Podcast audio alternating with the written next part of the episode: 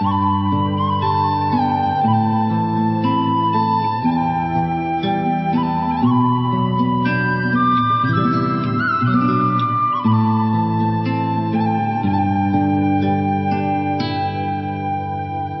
עליה השלום שכבה עם הידיים לצדדים, והראשים שלנו היו מונחים על הזרועות שלה, וככה בילינו לילה בכלא של יפו. כששאלתי את עצמי מה החוויה הכי חזקה שלי מתש"ח, זה השמא הייתי נפגע מצלף. ואז שאלתי את עצמי, דבר ששאלתי אותו אז וגם בתור, מה הוא רוצה ממני? אני ילד, הוא, למה הוא מכוון אליי? יש פה חיבור שאני רק עם הזמן מוצא את הקשר. היו כמה תחנות בדרך שהפכו אותי לער לשינוי המעמד הלאומי שלנו כעם בשנים שעבדתי. כלומר, פתאום היה אכפת לי העם היהודי.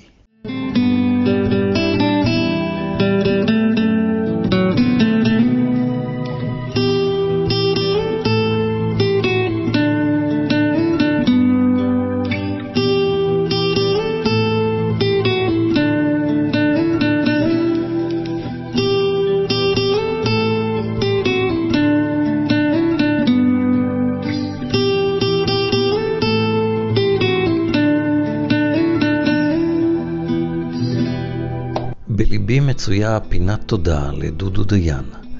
הכרנו בהיותי חייל בסרט יד גלי צה"ל. כשערך את יומן תש"ח, ביקשתי להצטרף ולהביא הקלטות וסיפורים מאותם ימים. המפגש עם דודו פתח לי למעשה את הדרך על עריכת רדיו. העיסוק שאהבתי ושאני אוהב יותר מכל עבודה אחרת שעשיתי בחיי.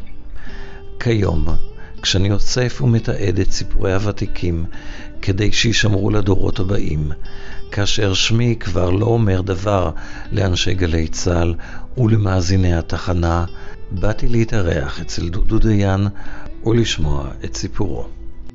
המשפחה שלי באה מסוריה, אבי מחלב, אמי מדמשק, הם הכירו שם, התחתנו בביירות, עלו לרכבת, הגיעו לתל אביב.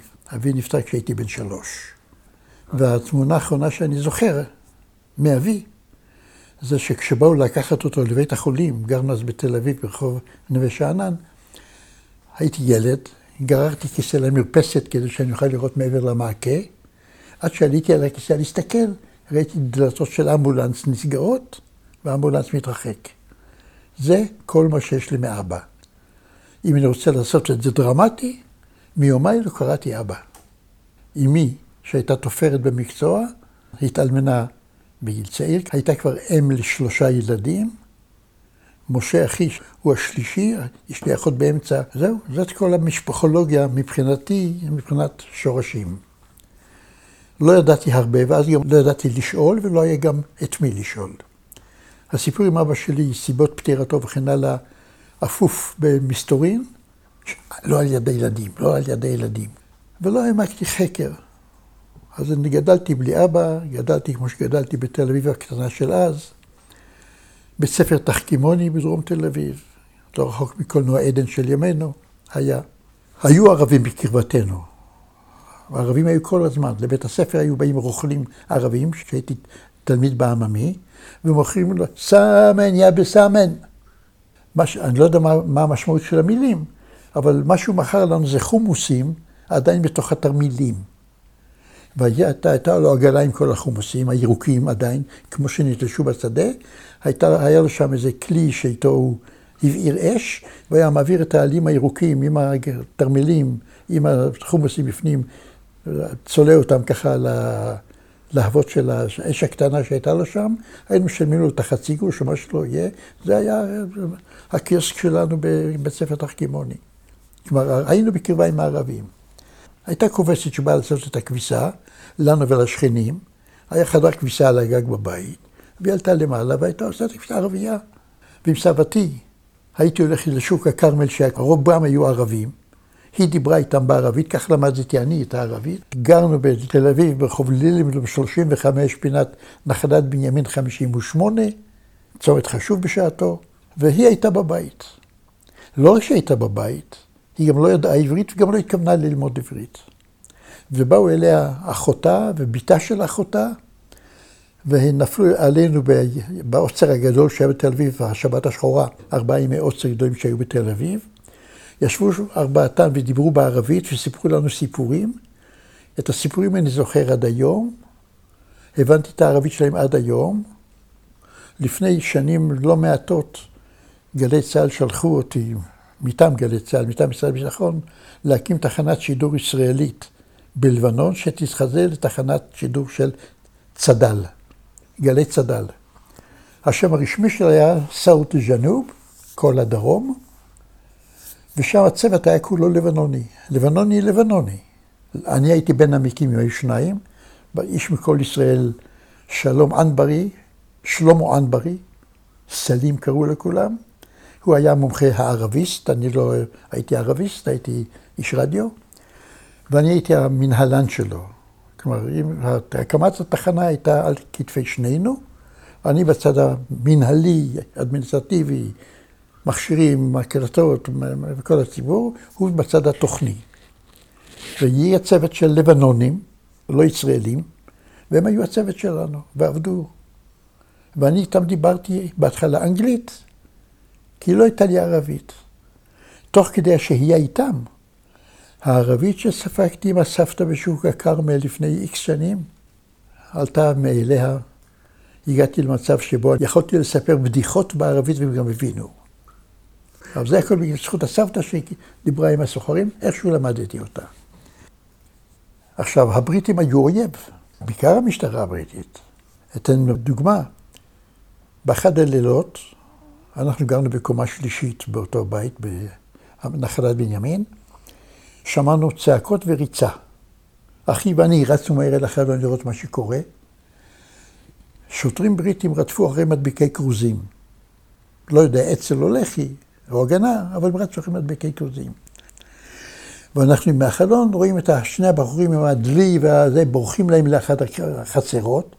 האנגלים עצרו מהרכב, רצפו אחריהם באקדחים שלופים, ואנחנו ספונטנית לגמרי, לא חשבנו על זה, אפילו אחי, משה ואני, אמרנו, אלוהים תגן עליהם, אלוהים שמור עליהם, על הילדים, על מדביקי הכרוזים.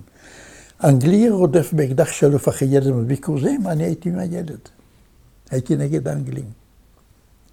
וכשאימא שלי, אחרי שהגיעה לארץ, ואנחנו בינתיים נולדנו, ואבי בינתיים נפטר, עברנו כתובות ממקום למקום בתל אביב של אז, ומתישהו, אני מניח שזה 46, 45, 40, משהו כזה בשנים ההן, כיתה ה', גרנו בדרום תל אביב. וכמו שאני יוצא החוצה, אני רואה ששוטרים בריטים עולים לבניין שלנו. אז הסתכלתי, משוטרים אתה תמיד מפחד, גם אם אתה לא גנב. אז ירדתי למטה והסתלקתי. כשחזרתי, התברר שהם באו חיפשו את אימא שלי, שהיא הייתה בלתי לגלית, כי הגיעה לארץ לירח הדבש, משתקעה עם אה, בעלה. לא היו רשומים בשום מקום, לא הייתה תעודת זהות או כלום. באו לחפש אותה. סיפרו לי אחר כך, כשהגעתי, שכשהם באו, היא יצאה מהדירה שלנו, אז מהחדר, והלכה במסדרון בחדר מדרגות, היו כאלה... השוטרים באים מולה, שואלים אותה, איפה כאן גברת דיין? היא אמרה, תשאלו שם. הם הלכו לשם, והסתלקה. יום אחד כמובן הזמינו אותה, ובידינו לילה בקישלה של יפו, בית, בית הסוהר של יפו, מול השעון. ושלושה ילדים, עם האימא, הוכנסנו לכלא, לצד של הנשים בכלא. אימא שכבה על השטיח כלשהו, בצד הייתה איזה דלי או חבית לצרכים, ואימא עליה שלום שכבה עם הידיים לצדדים, והראשים שלנו היו מונחים על הזרועות שלה, וככה בידינו לילה בכלא של יפו, אצל אימא, אז בסוף נתנו לה ונסענו יחד לירושלים, יוצא את מה שצריך, ו... אבל אלה הזיכרונות שלי מהימים ההם. ובן כמה היית? אם זה 45, הייתי בן 10, פלוס מינוס. אני אומר, היום זה קוריוז, אז זה דרמטי, אתה ישן בבית כלא, לשון על הרצפה, על, שד, על מחצלת, ואתה שומע את פשש בתוך החבית בפינה, והנשים שהיו שם, לא כולם היו רבניות בכלא הנשים, אבל גם זה עברנו. אני לא זוכר מה היה הרקע, שזה היה בשבת השחורה או משהו כזה, כשהילדים היו בבית, המשפוחה, והיה עוצר, לא יוצא ולא בא במשך ארבעה ימים בתל אביב של אז, ומישהו מהילדים מהמרפסת, עם מישהו מהילדים בבניין ממול, אני לא זוכר את הפרטים, והבריטים הקפידו על העוצר. ופתאום דפיקות בדלת, פותחים את הדלת, עומד שם חייל או שוטר בריטי עם אקדח שלוף, זה מה שאתה רואה כשנפתח את הדלת. הוא נכנס פנימה ורוצה לבחון מי היו שם, מי יש שם, לראות מה קורה, אם הכל בסדר וכן הלאה, חשד בנו, למשל. זה היה רגע מצמרר. אתה עומד מול השחור של הקנה, הלוע, והכל יכול לקרות, ואתה ילד. ואם אני כבר מספר את הדבר הזה, דודי היה באצ"ל. ויום אחד הוא בא הביתה מאיזה פעילות או לפני פעילות, והיה לו סטן בריטי. סטן שלנו היה עם קת מצינור, סטן בריטי היה עם קת מעץ, ממש קת. והוא פירק על השולחן וניקה את החלקים, וזה וזה וזה, ושם אותו באיזה בוידם בבית וכן הלאה. ראינו בבית, אי אפשר, ירים כולם בחדר אחד, לא יכול שלא לראות את הדברים.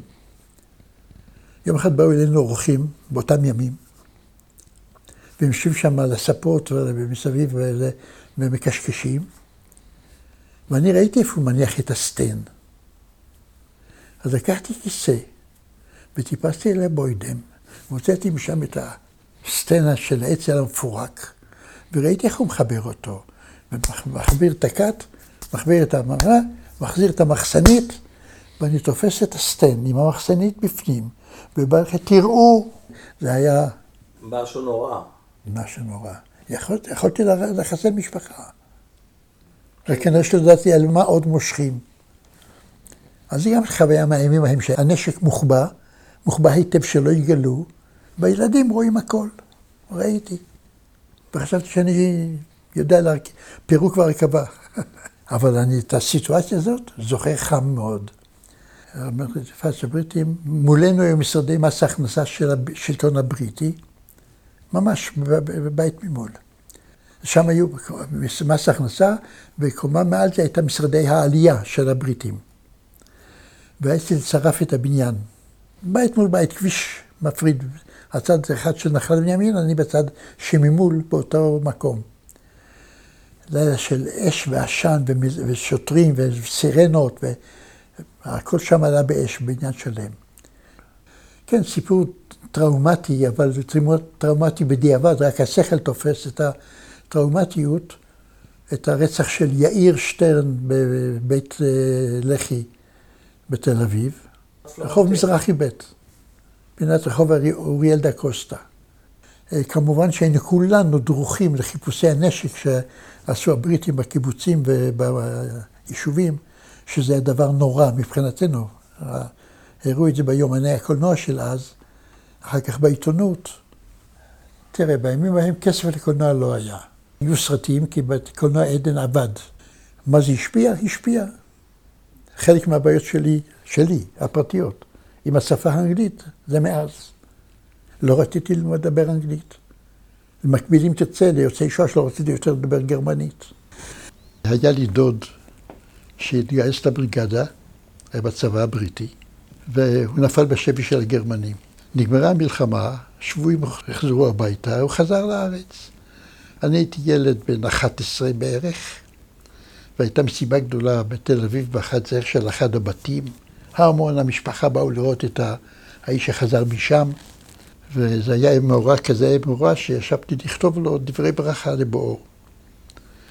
מה כתבתי אני לא זוכר. מה שאני כן זוכר, שהחצר הייתה מלאה בהמוני אנשים. וידעו שאני רוצה להגיד משהו, אז הביאו לי כיסא, עמדתי על הכיסא כדי שיראו אותי, והחזקתי את הדף וקראתי מה שהיה לי להגיד לו. והיית בערך בין... בן 11, זה היה ב-46, הוא חזר לארץ. דרכו שמענו קצת סיפורי שואה, אבל הסיפורים, במה שהאווירה שהייתה בארץ הייתה כזאת, שזה העסיק אותי. והייתה לי מחברת בכריכה קשה. וישבתי לכתוב ספר על השואה. מה ההשפעה של בית הספר? אין לי מושג. כי כשהיינו בשיעורים, דיברנו, גם המורים, גם התלמידים, אבל אני זוכר בכ"ט נובמבר למשל, כלומר למחרת, ב-30 בנובמבר, כ"ט היה בשבת, מוצאי שבת היה מהומה גדולה, ביום ראשון הגענו לבית הספר, היה מסדר חגיגי. ובדרך הביתה הלכנו ברחוב הרצל לאורכו לכיוון רחוב סלמה, שזה הקצה הרחוק של רחוב הרצל, לפני שמגיעים לאבו כביר. וראינו כבר בפינות של הרחובות, עומדים שני חבר'ה עם מכנסיים קצרים, כובע טמבל ומקל. רחוב הרצל היה חסום במספר המקומות משקי חול, שהמכוניות יכולות להתפתל בגלל הצלפים מאבו כביר. באבו כביר היה כפר ערבי. היום קוראים לזה גבעת הרצל. עזבתי כיתה ח' בבית הספר, לא סיימתי בית ספר עממי. משפחה שכדי להתקיים, והייתי שליח בחנות של מכשירי כתיבה, משם מרגיעים הזיכרונות הראשונים שלי מתש"ח. כי החנות הייתה ברחוב הרצל, לא רחוק מגימנסיה הרצליה, ואני כילד, בתש"ח, ראיתי את הכדורים הנוטבים מכיוון יפו לכיוון תל אביב, למשל. אני לא, לא שקלתי נכון, לא יושב איתך היום כצלף ממסגרת חסנבק בתל אביב, מול הדלפינריום לשעבר.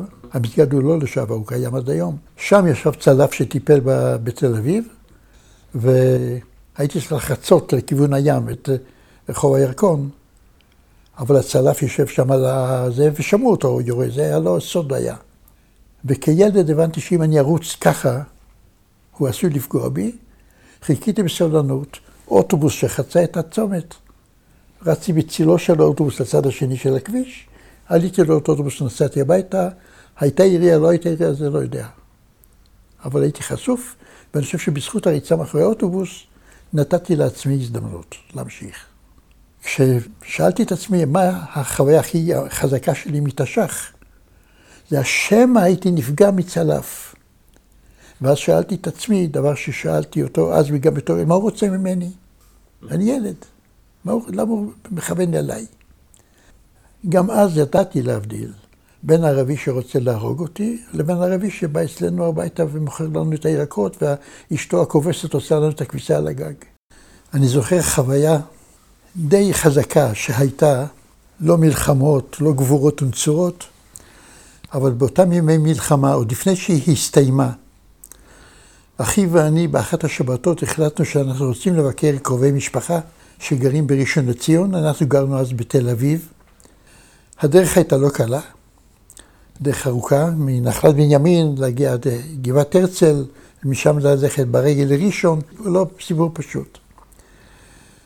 ויצאנו ללכת, הדרכים, כביש ישר אין לך בעיה, כלומר אין, אין סכנה של תאייה, אבל התקופה הייתה תקופה חמה. סוף מלחמת העצמאות בצד של תל אביב, כפר סלמה נכבשו וכן הלאה, הכפר יזור, שגבה לי מקווה ישראל, היה עדיין כפר פעיל, אבו כביר היה כפר פעיל, והיינו צריכים ללכת, הלכנו אחי ואני, שבת בבוקר, מתעניינים לנו בנחת, מגיעים לצומת חולון. היום זה קצת מוזר לומר שבצומת חולון היה מפעל לספירט, שהיה עמדה קדמית של ההגנה להגן על מבואות תל אביב. צומת חולון, לא מי יודע איפה. הגענו שם, הלכנו ברגל הלאה, הגענו עד לבית דגן. פנינו ימינה, דרומה, לכיוון ראשון לציון. איך עברתם את אזור? לא היה גבול. ללכת באזור זה היה מסוכן. היום אני יודע שזה אזור, אז לא ידעתי שזה אזור אפילו. אנחנו הולכים, חוצים את השער של מקווה ישראל, ממשיכים ללכת הלאה מזרחה, מגיעים לכפר ערבי. עדיין עשן מתאבך פה ושם בין האבנים, אחרי שכבשנו את הכפר. אבל הערבים יכלו לחזור אל הכפר אחרי שהוא נכבש. לבוא לקחת דברים מהבית, או שאתה יודע מה, סתם לארוב לאיזה יהודי שעובר שם, לך תדע. שני ילדים, אני הייתי בן 13, אחי בשנתיים בן 11, ואנחנו הולכים לבד. ועוברים את הכפר, אפילו לא עלה, לא בדעתנו לפחד ממה שקורה לנו. הגענו בשלום לראשון לציון, ומצאנו את הבית של הקרובים, ובילינו שם את אותו יום, אכלנו צהריים, לפנות ערב חשבנו שחוזרים הביתה שוב ברגל, אלא שבינתיים התחיל להחשיך. ואנחנו הולכים מראשון לציון דרומה לכיוון בית דגן כדי שם לפנות מערבה לכיוון תל אביב, ונהיה כבר לילה, באזור מלא פרדסים, חושך אתה לא רואה אף אדם, לא רואה אור, ושומע את היללות של התנים מסביב, ושנינו הולכים ומסתכלים בעיניים של מי יודע מאיזה פינה יבוא עלינו אבו לילה, כן, גיבור ערבי, או ג'ילדה. בקיצור, בדרך ממש כבר פחדנו. והיה, עברנו ליד פתח של בית חרושת שהיה שם, אה, בית חרושת עוקבה לסכני גילוח. הייתה שם דלת ברזל גדולה, דפקנו בזה, מישהו פתח למעלה חלום מהילדים, אתם רוצים? אמרנו, פרד פתח לנו את זה, קיבל אותנו שם ללינה, שאל אותנו, ההורים יודעים? אמרנו, לא. אז הוא ביקש את הפרטים, אמר שהוא מתקשר למשטרה, שילכו אלינו הביתה, ויודיעו להורים שאנחנו בידיים בטוחות ושנעבור בבוקר. וזה מה שהרגיע אותנו, ונשארנו שם לישון. על מה ישנו? לא זוכר, מיטות לא היו בטוח. השכם בבוקר, כשכבר התחילה שוב תנועת האוטובוסים של ימי ראשון בבוקר, הוא הוריד אותנו למטה. אני מניח שהוא שילם על הנסיעה, אולי דיבר עם הנהג, אני לא יודע מה היה שם. כל מיני הגענו הביתה. אמא שלי לא ידעה דבר. לא ידעה שום דבר. הייתה פקעת עצבים. הילדים מופיעים. כל כך שמחה שלא נזפה ולא צעקה ולא אימה. עברנו את החוויה הזאת איכשהו בשלום. אבל אני חושב על המצב הלא ברור של מלחמת העצמאות, של אלה נמצאים בתוך אלה, הם בתוכנו, אנחנו בתוכם, ושני ילדים הולכים, ולך תדע איך זה יכול היה להיגמר הסיפור. יכול שלא היינו נפגשים היום, סיבה נוספת, לצלף מחסן בק, למשל, אבל זה סיפור אחר. את הכיתה ח' שלי עשיתי בבית ספר ערב, והמשכתי בתיכון ערב, ושם למדנו. וכשאמרתי למדנו ברבים, גם חווה, אשתי, היום, למדה שם, ואני אגיד לך, אם מצא חן בעיניי, אז התחלתי איתה. זה קורה מדי פעם. אני יודע, כן. רק לא ידעתי שזה יימשך עד היום. בזמן שהייתי תלמיד בתיכון, הגנה חיפש את הנערים העובדים, כלומר אלה שלומדים בבתי ספר ערב. ואנחנו היינו שם גם. כי היא למדה באותו בית ספר שאני למדתי. ושם היו פעולות של גדנה. כנראה עשיתי את הרושם הנכון, ואז המפקד המליץ לי ללכת לקורס מ"כים של הגדנה. ואז בעיתון במחנה גדנה הייתה מודעה שמחפשים כתבים. שלחתי את המועמדות שלי, קיבלו את המועמדות שלי, הייתי כתב צעיר של במחנה גדנה, מאחר שכשהייתי תלמיד בתיכון, היו לי כנראה כישורי משחק.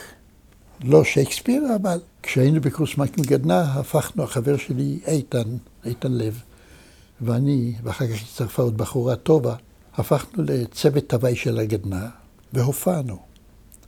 וההופעות היו מוצלחות. וכאשר התגייסנו לצה"ל, ואני שובצתי בחיל תותחנים. אז מפקד הגדנ"ע טרח כדי להעביר אותי לגדנ"ע, כדי שאפשר יהיה להקים שם את להקת הגדנ"ע, והייתה פעם להקה כזאת, ימי הלהקות הצבאיות.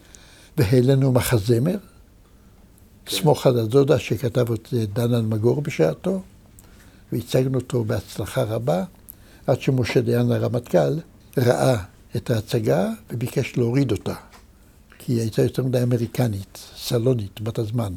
אז הורידו את הדקה, היא פורקה.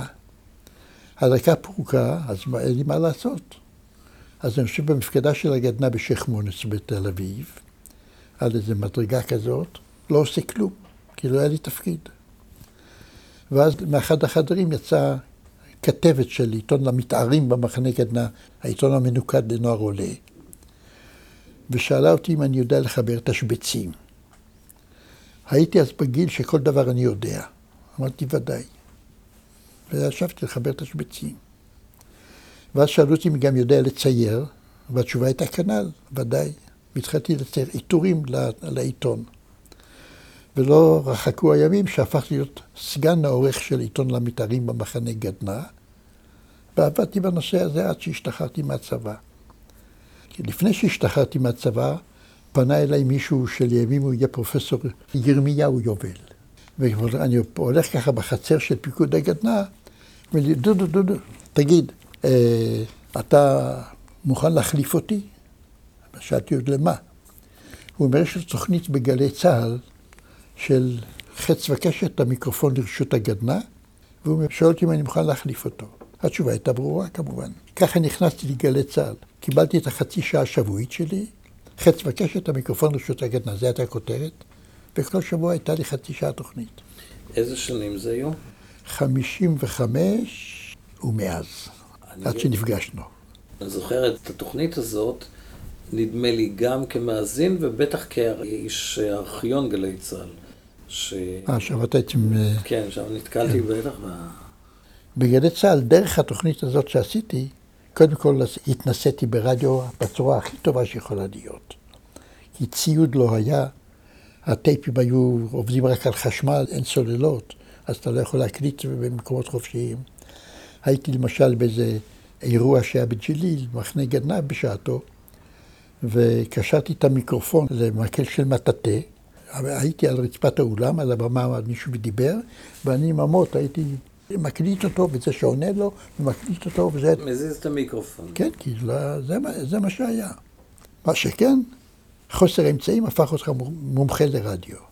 כי עשיתי כל מיני תסכיתים, המון תסכיתים, עם מוסיקת רקע ועניינים, משהו נגיד כמו ההסכתים של היום, להבדיל מיליון הבדלות כמובן. הגעתי לכתיבה ודיבור. לשמחתי, עשיתי עבודה טובה, ואז מפקד גלי צה"ל של אז הטיל עליי משימות לגלי צה"ל בלי קשר לגדנ"ע. מי זה היה? דן בוהם, סגן אלוף דן בוהם. סליחה, לפניו היה בנו צור, דמות מיתולוגית. אז אני הגעתי בימיו של בנו צור, ואותו דן בוהם קיבל אותי, והוא כל כך היה מרוצה בעבודה שלי, שהוא אמר באחת הישיבות שהיו עם קצין חינוך ראשי, שמצער אותו שפרילנסר של גלי צה"ל מקבל בעיתונות את הביקורת הכי טובות. וככה הכנסתי לגלי צה"ל. ועשיתי סרט תוכניות, הגדנ"ע כבר נגמר, אני המשכתי עם גלי צה"ל, okay. אוקיי. במחנה עצמו, כן. או המשכתי הרבה גם אחרי שהגעתי לגלי צה"ל. בגלי צה"ל ובמחנה. ובמחנה. ובמחנה ישב בבניין של גלי צה"ל ביפו באותו למעלה. בניין. למעלה. למעלה, כן. והייתי יושב בחדר המערכת של במחנה, עם הכובע של במחנה, ויוצא לבניין עצמו, ושם אני הייתי גלי צה"ל עם כל הדברים האחרים. ניהלתי את התוכניות הצבאיות, את יומן גלי צה"ל. אז ערכתי יומני חדשות של צה"ל, חדשות. של הצבא. כן, כמו שגלי צה"ל יועדה להיות. גלי צה"ל נוסדה בשביל זה, אבל היא לא הייתה בשעתו חדשותית, היא הייתה בידור. חינוכית. את יומן הפתיחה של מלחמת ששת הימים, השיטור הראשון של גלי צה"ל שיטור בנושא הזה, ואני ערכתי את החדשות אז, אני הגשתי, אני כתבתי, הכל עבר בשלום. רק טעות אחת עשיתי ואני מצטער עליה עד היום. השאיפה לדייקנות ולחומר נקי כמו שצריך, חתכתי את הגמגום של אשכול. היום גם אני עושה, ובצדק. זה לא יתקבל על הדעת. אבל לשדר את זה, ערב מלחמה, ראש הממשלה שלך מגמגם. אבל את כל ניהול המלחמה, שידורי המלחמה, אני עשיתי. 68, זו הייתה הצעדה הראשונה אחרי מלחמת ששת הימים. ובאו שידורי הצעדה, צעדת ארבעת הימים בשעתו, וצריך לשדר אותם. ואני הייתי מי שארגן את השידורים האלה. כי אתה למדת את המסלול של הצעדה, כדי לשדר משם צריכים לשלוח ניידות לראות איפה יש לנו קשר לאולפן, כדי לשדר אותן נקודות. לבדוק שיש דרכי גישה לאותו מקום שאפשר להקליט את הצועדים, שהרכב יכול להגיע וגם לחזור על צירים שלא הצירים שעליהם צועדים החיילים. מי שהיה שם, זה היה כל הארץ שלך. כן. וצריך לנהל את לוח הזמנים של זה. ואני עמדתי בראש הצוות שארגן את ה... היה לי שותף למען ההגינות, יאיר אלוני, שהוא היה גם כן בחור לעניין, ושנינו עשינו את העבודה הזאת של השידורים. בקיצור, השיא של שידורי הצעדה היה השידור של המצעד בירושלים. זה היה הטופ. ואז מגיע היום של סוף הצעדה, וצריך לשדר את המצעד ממרפסת בית העם בירושלים, ובמילים שלנו היו צחי שמעוני וחיים פינסקר, אבל היה להם תנאי. הם מוכנים לשדר את זה, אבל הם שדרו רבע שעה, חצי שעה ואת ההפסקה, ועוד רבע שעה, חצי שעה וכן הלאה, כי המצעד יכול להימשך שעתיים ואין מה להגיד שעתיים. ואני ישבתי אז בירושלים עם יאיר אלוני, הקו-פרטנר שלי, ואמרתי לו, אין דבר כזה להפסיק את המצעד, המצעד זה השיא. אי אפשר, אתה יכול לקטוע אותו. לשדר אותו רצוף. בשניים לא רצו לשדר רצוף. אמרתי, תן לי. הסתכל, אתה יכול? אמרתי, אני יכול. אתה בטוח? אמרתי, אני יכול. הסכים, לשמחתי. אבל זה היה משקשק. ושידרתי את המצעד. והשידור היה masterpiece. שהוא אמר כן, אז שעות עושות את שלהם, אתה מתכונן, אתה עולה לבניין בית העם בירושלים, שמשם הייתה מרפסת, שמשם שידרתי את מה שקורה בכביש, למטה. צעדים כבר שומעים, מתחילים להתקרב הצעדה, והשידור עומד להתחיל, ואני עומד שם, אז דודו, קדימה, ואני שומע בשידור, יפו קוראת לי. אשתי הייתה איתי באותו יום, והיא שמעה על הכוונה שלי, כשאני עוד התארגנתי למעלה למרפסת, היא נעלמה לי בזמן, חזרה עם פרח ציפורן אדום גדול, נתנה לי אותו, שם לי אותו בדש הבגד, נשיקה, סע. ואני תולה במחווה הזאת את זריקת האומץ האחרונה שהייתי זקוק לה כדי לעבור את המצעד הזה בכיף. אחר כך הייתה ביקורת עליי בעיתונות, על השידור הזה, שזה היה שידור שידור. ואני זוקף את זה במידת לא מעטה לתפיחה האחרונה ברגע המתאים. זה היה משהו, כלומר, בזה פתאום קיבלתי את הביטחון, באתי לתחנה לגלי צה"ל, כבר חיכה לי שם, לקח כמה שעות, הייתה מגיעה מירושלים תל אביב בימים ההם, עציץ גדול עם פרחים, מישהו מהמאזינים שלח לגלי צה"ל אליי. היו זמנים. קיצורו של סיפור, איך אומרים, קניתי את עולמי הייתי השדר הראשי של גלי צה"ל, וזה אתה יכול ללמוד בתוך הסרטייה, של מפגני הצניחה ומפגני חיל האוויר. היה יום הפלמ"ח ויום ההגנה ויום הלח"י ויום האצ"ל ויום הכבאות ויום הקרן קיימת, המון ימי שידור. זה עשיתי רוב השנים, אבל מה? יש פה חיבור שאני רק עם הזמן מוצא את הקשר. היו כמה תחנות בדרך. שהפכו אותי לער לשינוי המעמד הלאומי שלנו כעם בשנים שעבדתי. כלומר, פתאום היה אכפת לי העם היהודי. כאשר הצד הלאומי חשוב לי, של העם שלנו. וכשהצד הזה חשוב לי, בו עסקתי. לכן גם רציתי לצאת לשליחות עלייה. הנושא הזה חשוב לי. והלכתי, הגשתי מועמדות לסוכנות, להיות שליח עלייה. נשלחתי מטעם הסוכנות להיות שליח עלייה באנגליה. באיזה שנה? 78 עד 82. הייתי שליח אחד מתוך שישה, העליתי הכי הרבה אנשים. אני לבדי מול כל השישה האחרים, למשל. ועשיתי את זה, למרות שהאנגלית שלי הייתה לא טובה, נעשו לי ראיון עיתונאי בשבוע הראשון שהגעתי. לפעמים זו החלטה של רגע. החלטה, החלטה ספונטנית לחלוטין. זה כלומר, אתה לא מספיק אפילו לחשב אם אתה עושה נכון או לא נכון. שהזמינו אותי לאספה של BAM, British Aliyah Movement, שאני ביקשתי, אל, עוד לא, אל תשלחו אותי, ועם אותו נורא פייגל אמרתי, מה אני עושה, איך אני יוצא מזה? נגזר עליי, הלכתי. הוא אומר לי, אם יש לך מה להגיד, תגיד. עזוב את האנגלית. הגעתי לדירה ששם התכנסו כולם, בבית, זה נעשה בבתים פרטיים, הפגישות האלה. בית זה עם הקוטג' כזה, עם המדרגות הקומנה, ישבו על המדרגות, על ה... כולם צפוף, מלא אנשים. ואני צריך לדבר איתם, ואני פגישה ראשונה של שליח חדש שמגיע לפה, וגורלם תלוי בשליח. אם אני אבין אותם, אם אני אמצא שפה משותפת איתם, אני צריך, האיש ששולח אותם מהבית למדבר, מה אני אומר להם? ואז נתתי להם דוגמה. ככה הברקה תוך כדי דיבור. אמרתי, יום אחד נסעתי לאילת, ואני נוסע בדרך הערבה, ואז האוטובוס עמד באיזה חניה, וראינו מתחת לעץ יושב איזה ערבי בדואי, שומר על העדרים שלו. ואני הסתכלתי לערבי הזה, ואני אומר להם, אמרתי, אלוהים אדירים. אתה אדם, אתה נזר הבריאה. אתה קיבלת את היכולת לחשוב, יכולת לדבר, יכולת לבטא דברים. מה, על מה הולכים חייך? על לשמור ששום זאב לא יטרוף את העדר? זה התכלית של החיים שלך, לשם ככה אתה בעולם. ורמזתי בעקיפין שאנחנו בתור עם, שיש לנו, הבאנו לעולם את מה שהבאנו, מה אנחנו עושים פה באנגליה? אנחנו סתם, זה לא זה. יש לנו אפשרות לשנות. הם הבינו את העניין, אבל כשבאתי לספר את זה, הוא יושב וגדל את העז, איך אומרים עז באנגלית? לא ידעתי. When he said with his animals, uh, how you call it, how you call it, you help me. והם הבינו, וצחקו. ובאותו רגע קניתי את כולם.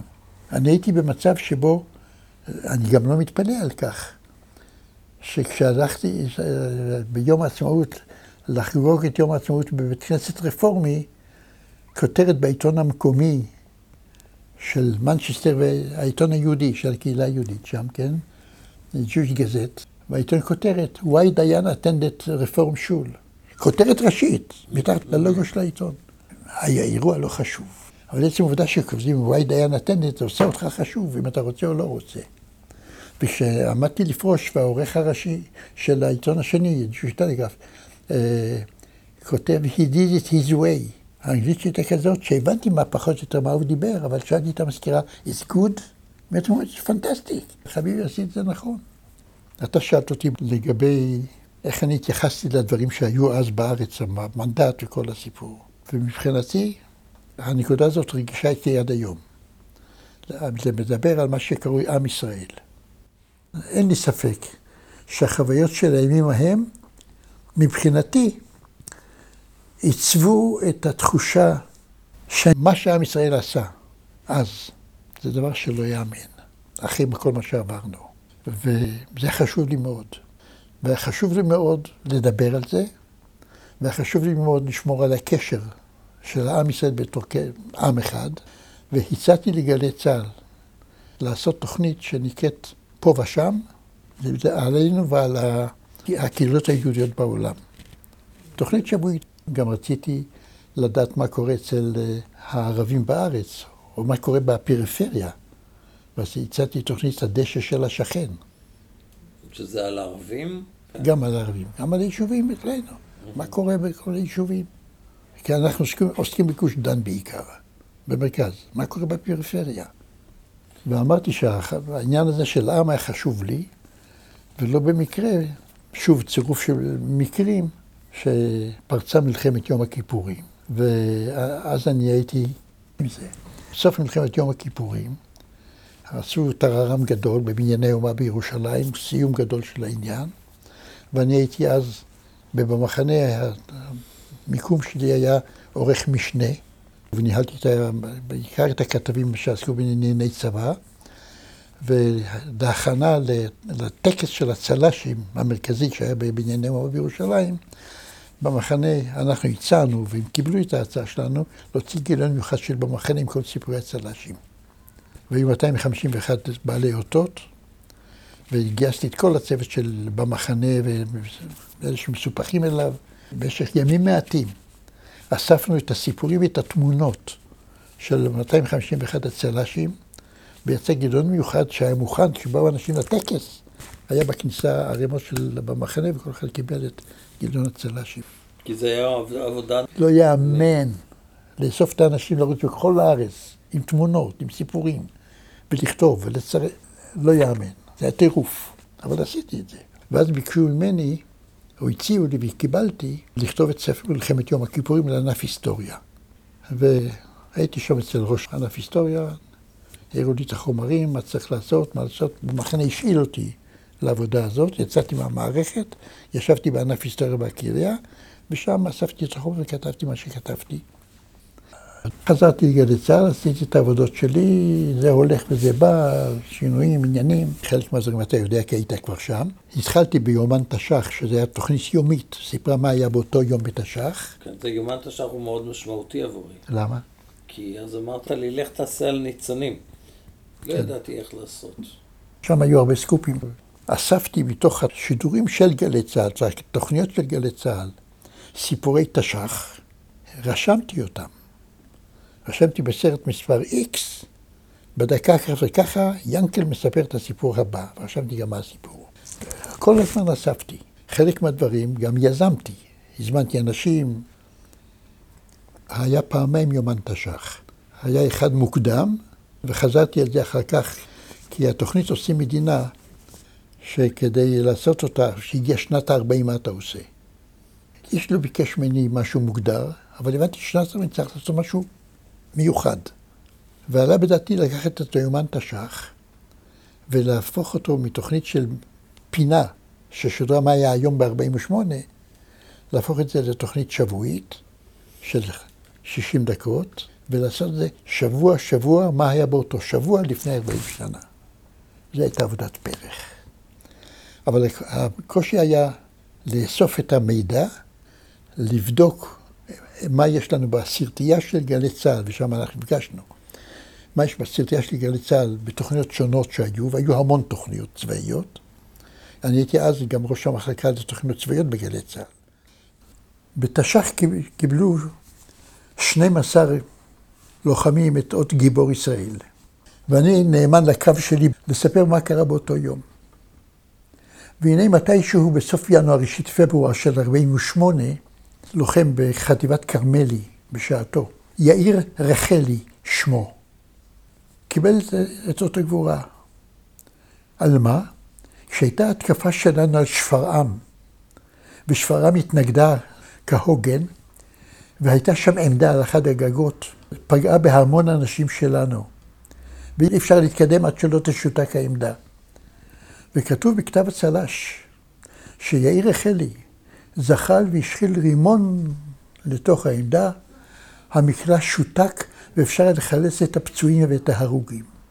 על זה מקבלים אות הגבורה. מול עמדה יורקת אש, צלצלתי ליאיר רחלי הביתה. מרמה את הטלפון אשתו. אפשר לדבר איתו, הוא בעבודה. אפשר לשאול למה? כן, אני גלי צה"ל. אה. תשמע, אני אגיד לך, הוא עובד, זה בסדר. אתן לך את המספר שלו. אבל תדע לך שהוא לא ידבר. למה לא ידבר? אם הוא ירצה, הוא יגיד לך. הפתיחה הזאת שלה אמרה לי, יש פה סיפור. למדתי שוב את מה שיכולתי ללמוד על הקו, כדי שאם תהיה שיחה, הוא יספר. אני מצלצל אליו, הוא עונה לי, מדבר.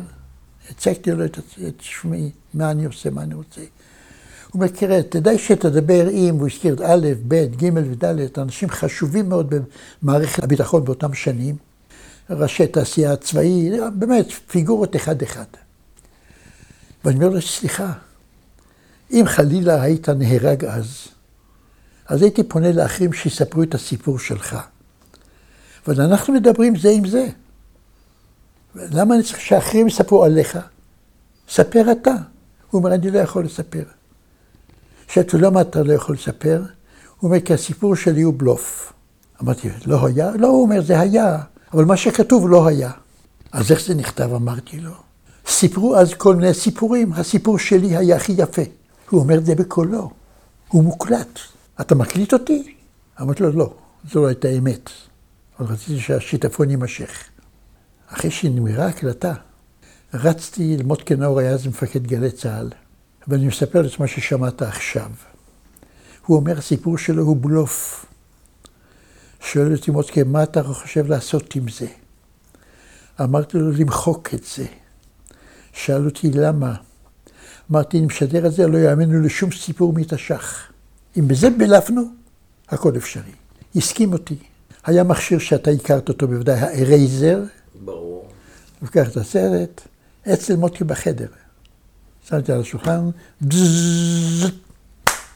מחקת את הסרט? לא השארתי כלום.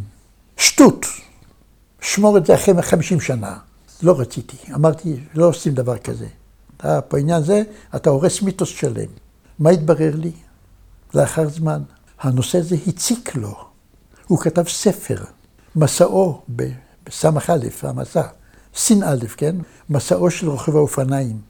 ושם הוא כותב, הסיפור שלי היה סיפור יפה, ואבא שלי היה מאוד גאה בי, והוא פרסם, ולמען כבודו של אבי והנאתו, שתקתי, אבל הסיפור לא היה. ואז אמרתי לעצמי, דודו טמבל.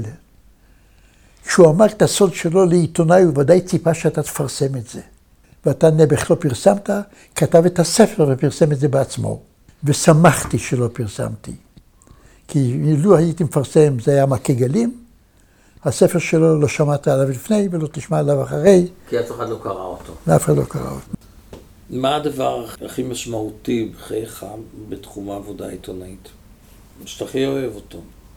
אחד השיאים שלי, וגם על זה קיבלתי את פרס סוקולוב, זה היה עושים מדינה. זה היה, איך אומרים, ללא תקדים בהיסטוריה של הרדיו. לקחת מלחמה שנמשכה שנה וחצי, ולשדר, והתוכנית שודרה שנתיים. כל מוצאי שבת אתה מספר מה היה באותו השבוע הקלנדרי לפני 40 שנה. כל שבוע, שעה תוכנית עם הקולות של האנשים שעשו את אותו שבוע. הם מדברים מה היה אז. זה היה לפני 40 שנה. על התוכנית הזאת קיבלתי לא רק את פרס סוקולוב, אלא גם את פרס הרצל מטעם הכנסת, גם את פרס יאיר מטעם ארגון לח"י. כלומר, לא היה דבר כזה בהיסטוריה של הרדיו. במילים אחרות, אם אתה תיקח את 108 התוכניות של עושים מדינה ותשדר אותן ברצף, אתה מקבל תיעוד קולי של ההיסטוריה, של המלחמה ההיא. והדבר השני שהיה מבחינתי פיצוי על שנים של אכזבה בתוך העבודה בגלי צה"ל, אחת שם לא מעט, שבגין אמר לא יכול יותר, והסתגר ולא אפשר לראיין אותו. העיתונאי היחיד שהוא הסכים שיראיין אותו הייתי אני. אני לא רפי רשף, ולא דן מרגלית, ולא נחום ברנע, ולא כל השמות של המראיינים המקצועיים. אני אחד מתחנה שכוחת אל גלי צה"ל, שוליים של כל ישראל. והוא הסכים להתראיין רק אצלי. ומהמרורים שהיו, באחת עם גלי צה"ל, אה, את הסיפוק קיבלתי ברגע של, שנודע שאני מראיין את בגין. וכל האולפן התמלא באנשים, ראש על ראש, ראש על ראש, ראש על ראש. אז אני הייתי הרעיון היחיד שהוא נתן לעיתונאי איזשהו, בארץ או בעולם, אה, ברגע שהוא שקע ב... איך לקרוא לזה? ההסתגרות שלו. אז זה מבחינתי היה שיא. למה זכיתי? אני לא חירותניק, אני לא ליכודניק, אני לא הייתי באצ"ל. לא הייתי, זה לא קשור אליי בכלל. אבל התייחסתי אליהם כמו שמתייחסים אל מי שעשה את העבודה. הם והלח"י עשו את העבודה. גם הם והלח"י. שידרתי המון ימי הגנה ופלמ"ח, ושידרתי גם ימי אצ"ל ולח"י. ולא במקרה קיבלתי גם את פרס יאיר מהלח"י, כי השערים היו נעולים בפניהם בכל מקום. ובגלל זה אני זה שלא פתחתי להם. נתתי להם אפשרות להיות כמו כל אחד אחר, לא הפליתי, לא העדפה מתקנת או אפליה מתקנת.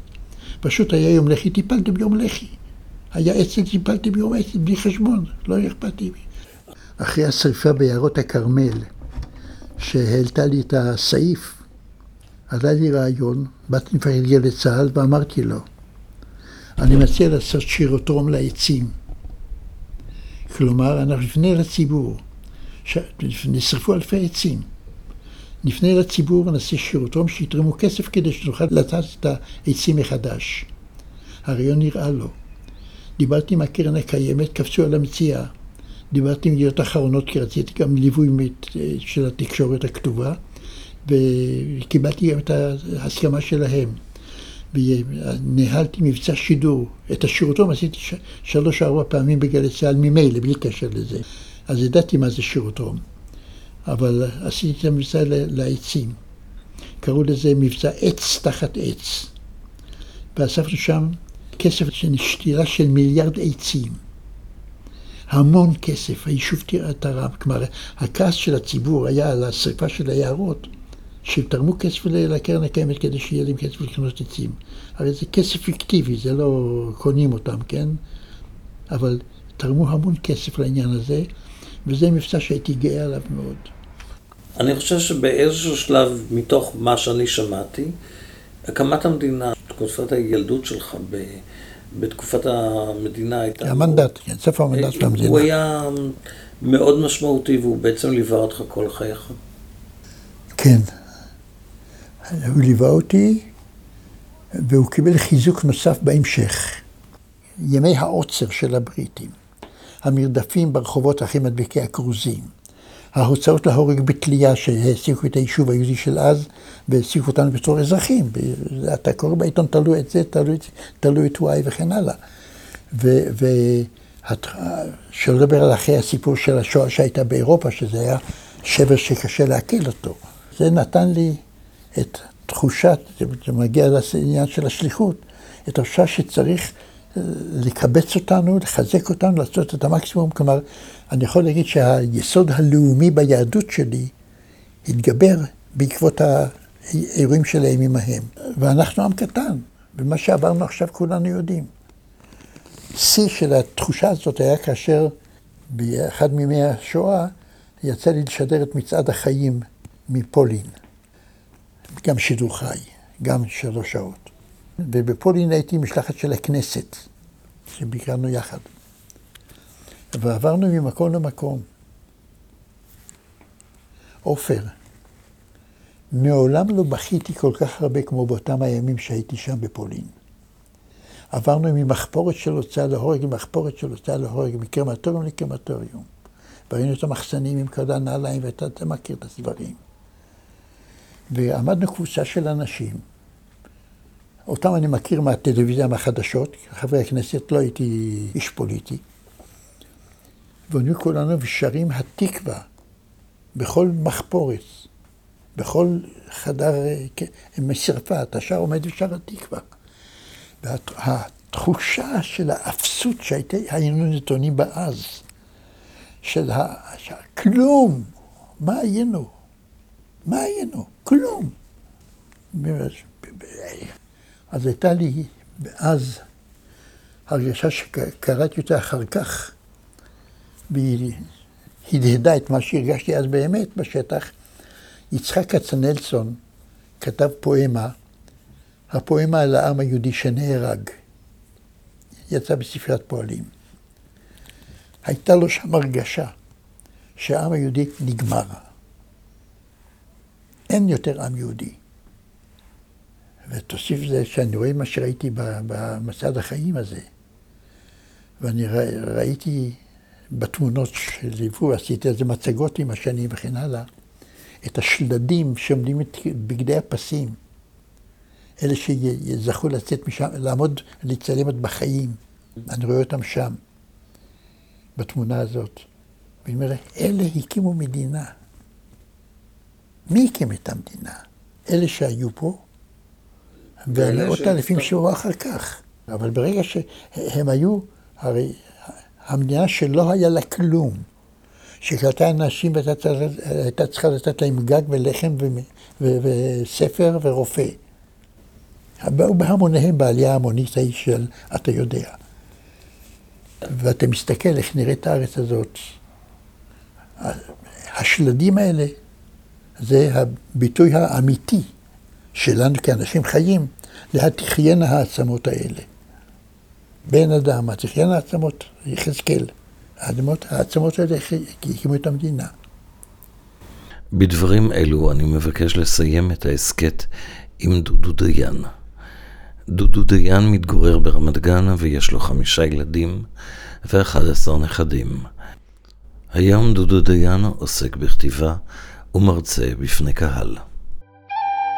Thank you.